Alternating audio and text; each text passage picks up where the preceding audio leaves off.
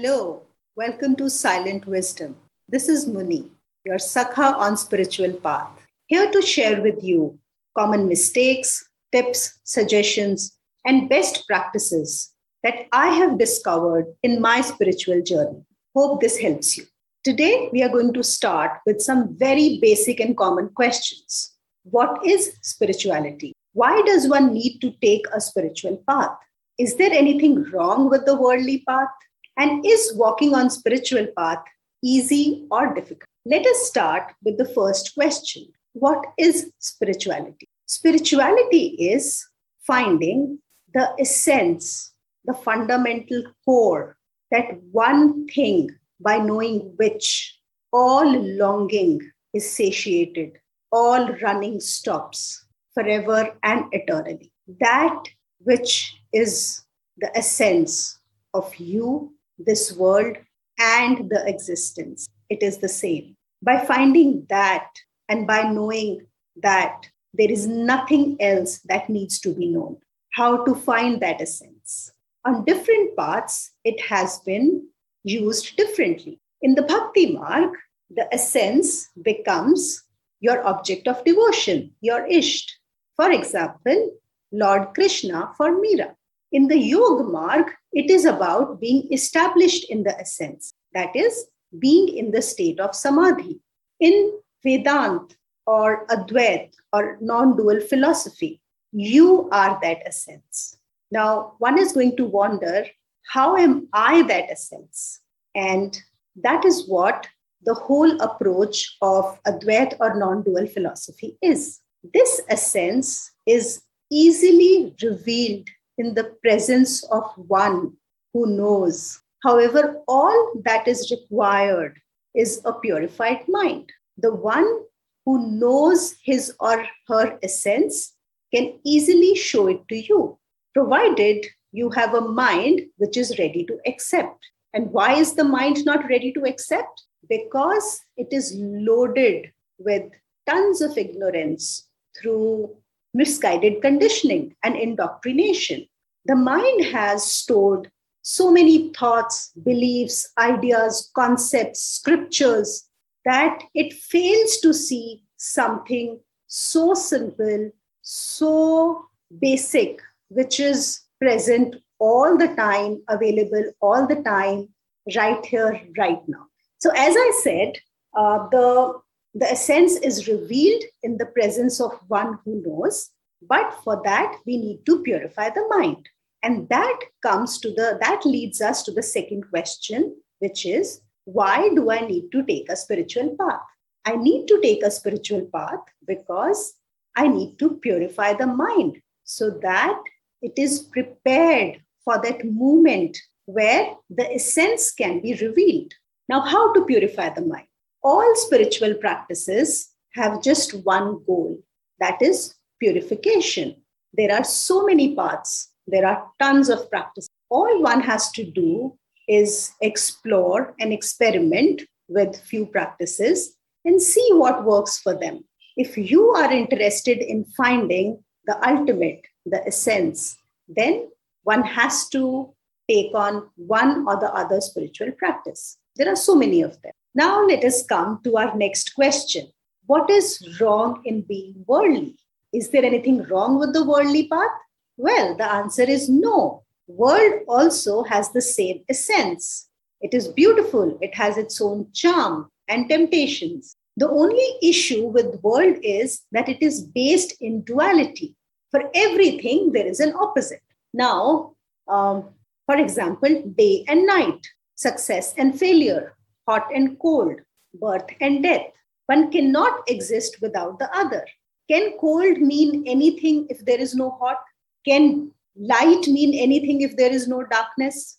No, isn't it? So, because of the polarity, both of them come together.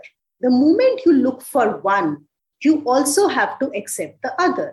But somehow, because of our ignorance or less intelligence, I would say, we do not realize that we cannot have only one side of the coin. And they are very cyclic in nature. Every success leads to failure, every happiness ends in sorrow. And yes, of course, every sorrow again ends in happiness. So every day ends into a night, and every night ends into a day. A normal human being keeps running into this cycle like a puppet with control of very few things. And that leads to another desire to be in control. And where does he look for the control? In bossing over others, in having a little more money, positions, power. And he thinks that by having these, he will be in control of this duality. He can be happy without being sorrowful, or he will only be successful. But we all know it doesn't work like that. We can talk to any successful people, rich people, people in top of the positions who are in the highest of, who may have everything. However, the duality will not stop impacting them because it is the nature of the world. Only a person who knows the essence can float in this uh, duality of the world effortlessly. Well, all the things will happen to him or her as well. Sorrow will come, pain will come, failure will come. However, these will not impact or influence the one who knows the essence. Isn't it worth working towards? Something. It is so simple. We are running after so many things in the world. And whatever we may get, at the end of it, uh, we are not happy. It is very temporary and illusory. And even if we get what we want, there is always this fear of losing it. Don't we realize the whole absurdity of uh, running after worldly things? Isn't that the reason that we may have taken the spiritual path? And what is the expectation on the spiritual path now? That we find our essence. That is the good. That leads us to the next question Is walking on spiritual path easy or difficult? I would say it completely depends on you. Where are you placed? How badly you want the essence.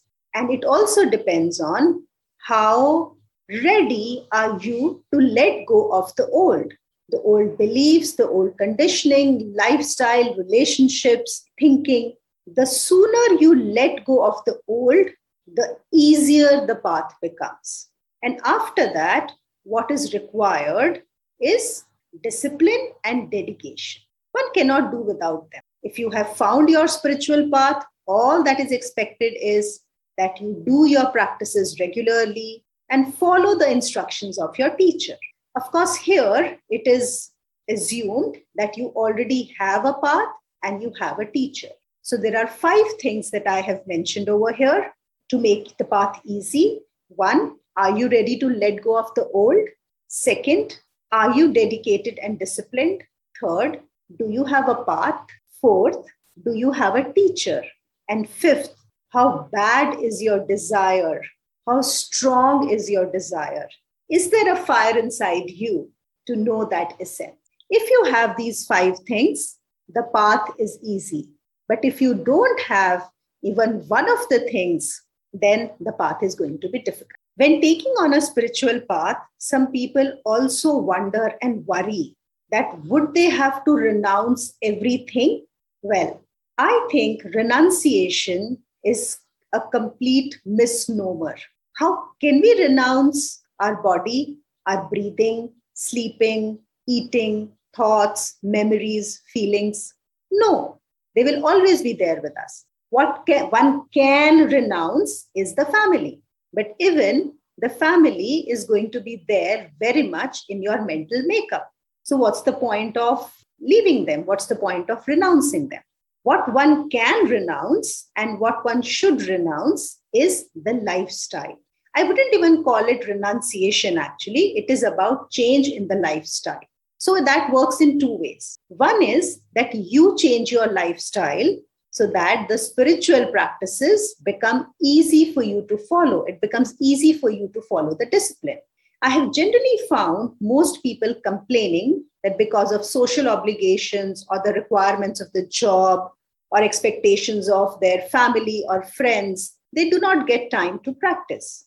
Then my suggestion simply is that you have to see what is more important for you.